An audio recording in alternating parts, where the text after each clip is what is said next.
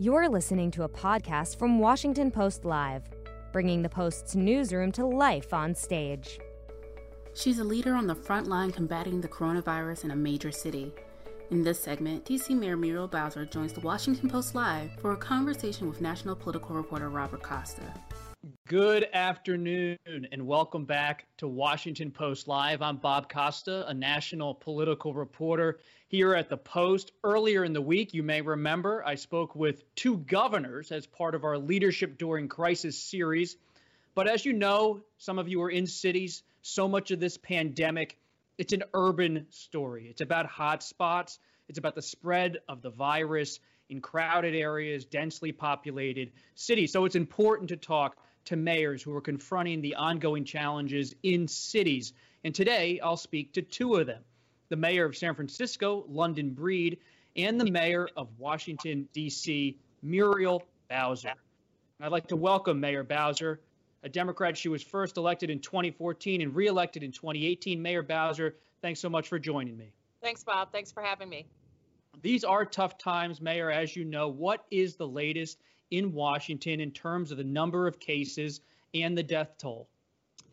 Uh, well, sadly, uh, we have lost 115 Washingtonians uh, to COVID 19, uh, and we see just over 3,000 cases in Washington, D.C. And when you go to our surrounding areas in Maryland and, and Virginia, uh, many, uh, many, many more cases. So we're very focused on how we will continue to flatten a curve in D.C. And as saddened as we are um, by having lost lives, we know it could be a lot worse worse. Uh, our early models had us being many thousand cases more than we are today. And we know the sacrifices people are making um, are helping us to flatten the curve.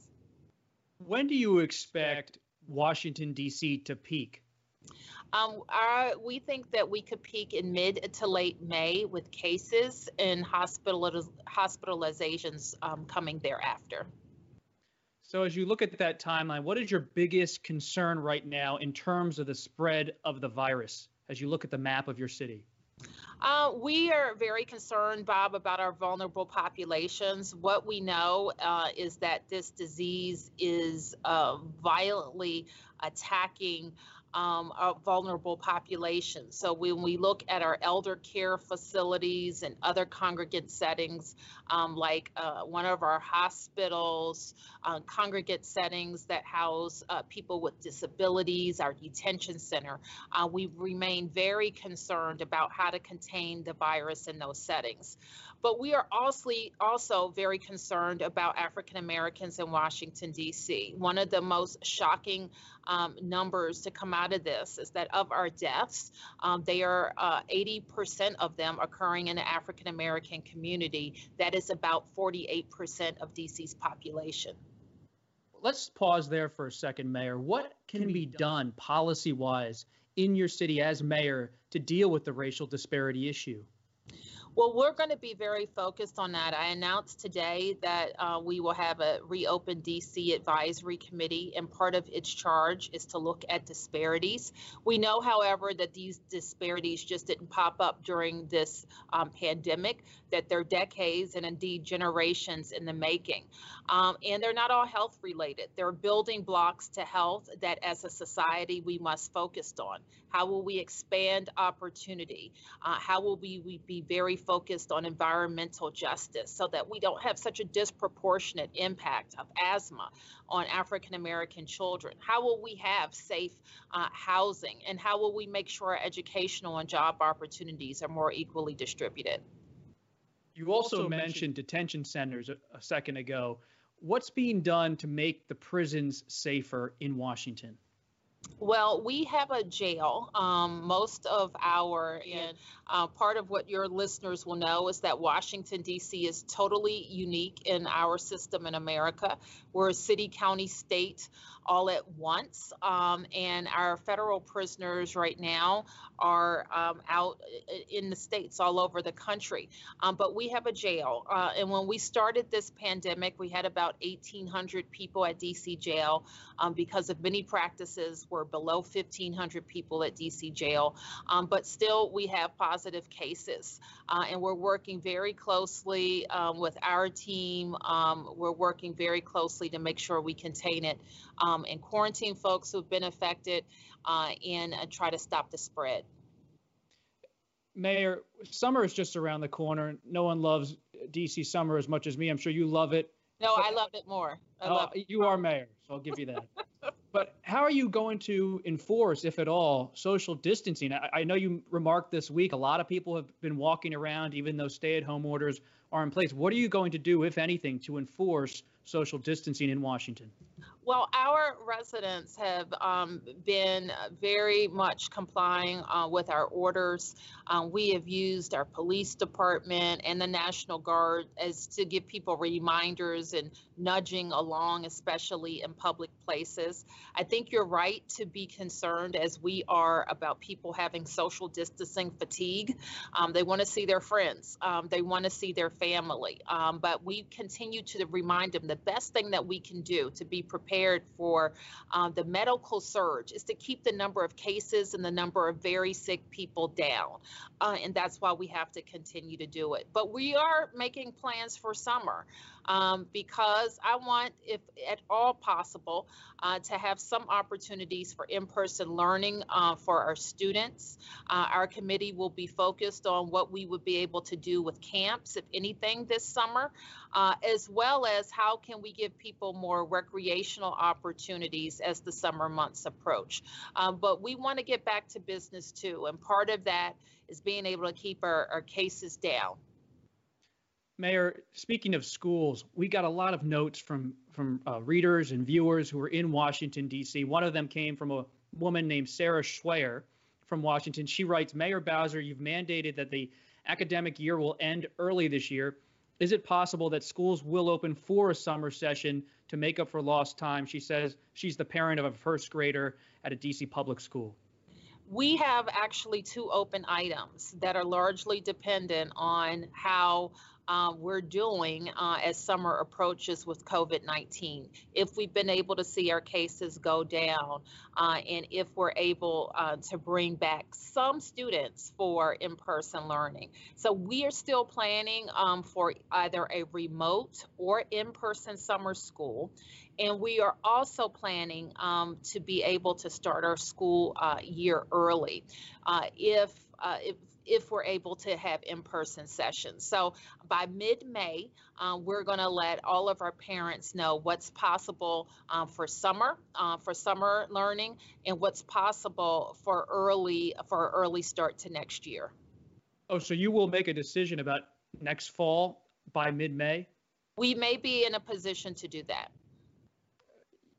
look at the economy in DC. I was walking around last night. It's really suffered, and more than 139,000 100,000 people in Maryland, Virginia, and the district have filed unemployment claims for the week ending April 18th.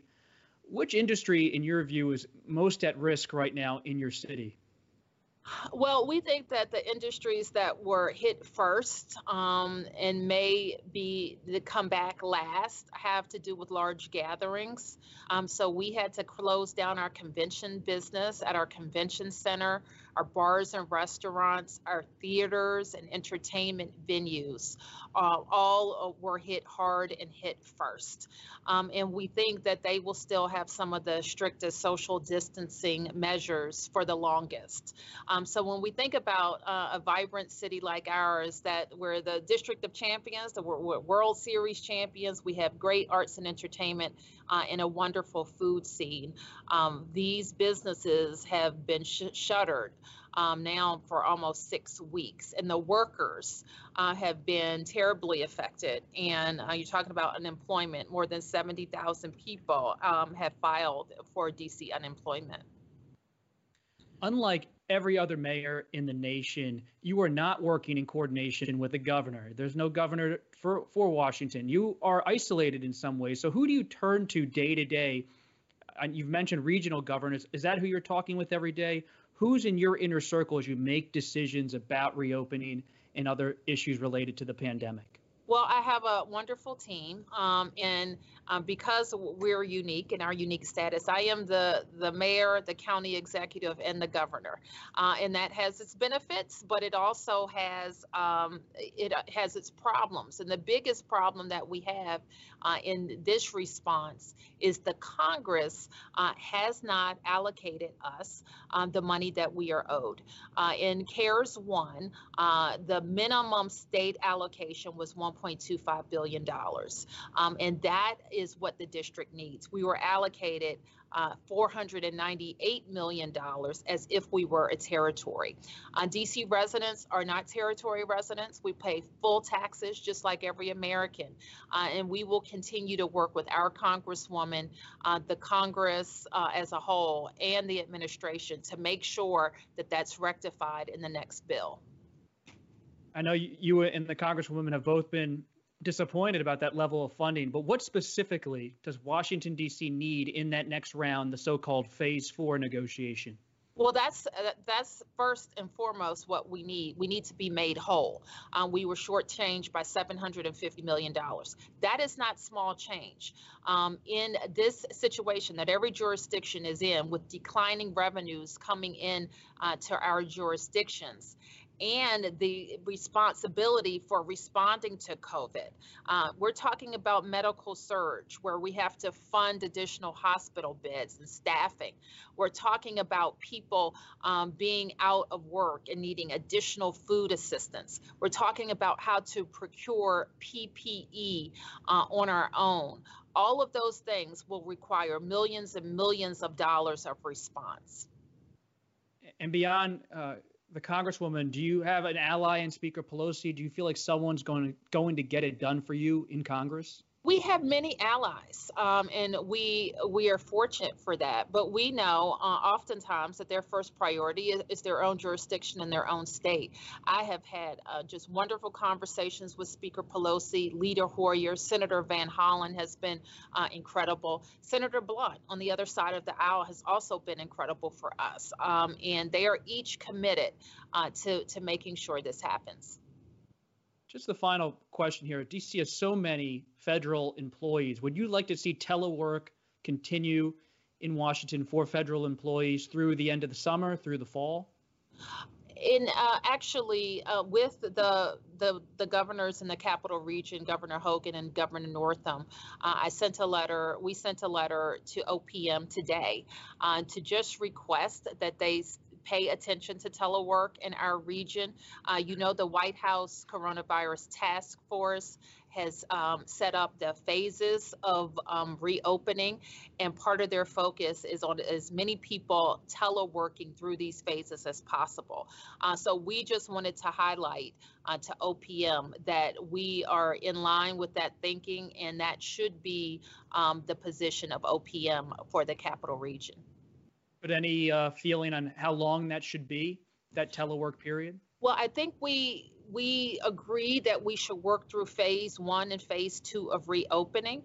Um, and I, I, don't know when we'll hit all of those phases, but um, having people come back to work in phases, uh, we think is very smart for containing the virus.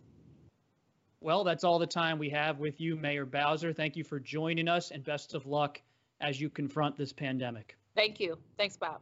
Thanks for listening. To hear more interviews from this series and other Washington Post Live programs, visit us at WashingtonPostLive.com.